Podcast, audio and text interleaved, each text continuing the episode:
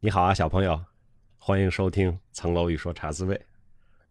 哎呀，重新念这个片头啊，我还挺感慨的哈，因为咱们的确有一段时间没有更新了。茶滋味上次暂停的时候呢，我说可能会丑不冷子啊，更新一下。哎，今天就是丑不冷子的时候到了。今天更新一下，想跟大家说什么呢？就是我们第一季的洗米团呀，进行的特别好，但是呢，还有一个多月就要到期了。那么我们问了问团友的意见，然后也跟喜马拉雅平台商量了商量。我们现在呢，正式的跟大家报告一下，我们准备史律洗米团还有第二季。这第一年的洗米团呀，做下来我感受还是蛮多的哈。最开始其实我还挺担心，那么一年每周都要直播一次，跟大家聊聊天我能不能完成是吧？时间上是不是允许？大家是不是一直都有兴致？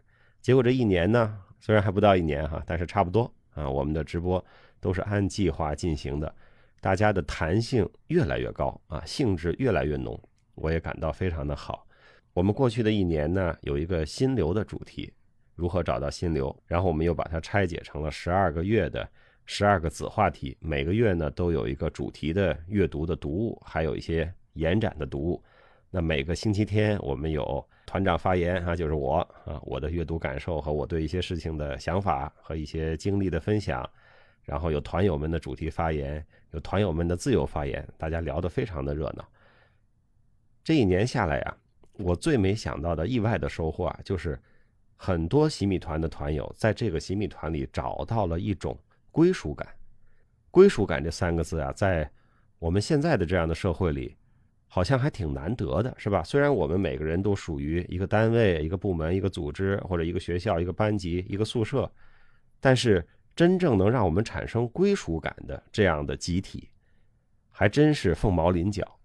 我在和大家的交流中呢，发现，哎，洗米团竟然产生了这样奇妙的化学反应。这个归属感呀，是真真正正促使我决心去做第二季洗米团的一个最重要的原因。那么新的洗米团呢？我们换个形式啊，我们不从阅读开始谈，我们从电影开始谈。大家知道啊，电影是它既有文学又有表演。好的电影呢，是一个全方位的艺术享受。电影呢，其实给了我们很多启发、鼓励，有的时候是在我们低谷时候的陪伴。我们未来的一年呢，每四周，也就是每个月一个主题啊，有生活，有爱情，有政治，有法律。有人性啊，这个十二个主题，然后每周呢有一个主题电影，我们从电影聊开去。这不是一个讲解电影和欣赏电影的新米团，这是一个从电影引出的那些成长话题啊，大家来交流交流、聊聊天的新米团。那么为了向大家介绍这个新米团呢，我们做两件事儿。第一件事儿呢，就是我们为了第二季的新米团有一个介绍的微信群，那么大家点击。进度条下方的这个链接，就可以跳转进群啊！你要点几下，它就会跳到那个群里。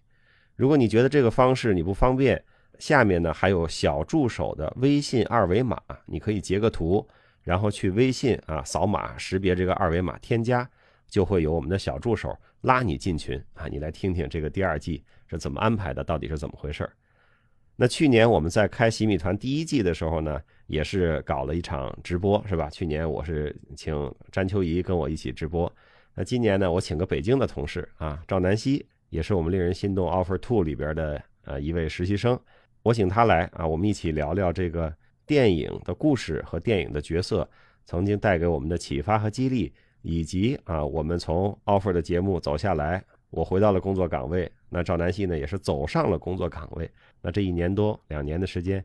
有什么样的成长，有什么样的变化啊？跟大家一起分享一下。我邀请你十七号星期五晚上的七点啊，我们在喜马拉雅直播，有我和赵南希。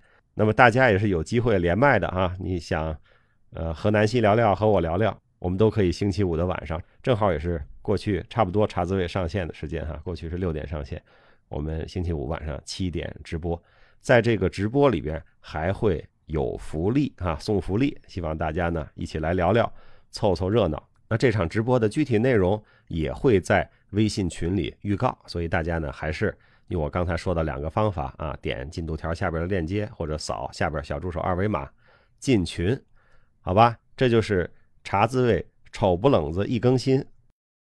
小朋友别忘了，请努力找时间读书，请努力找时间锻炼，请多多帮助他人。今天还有两个请，请进微信群，请预约我们十七号晚上七点的直播，好吧？周五见。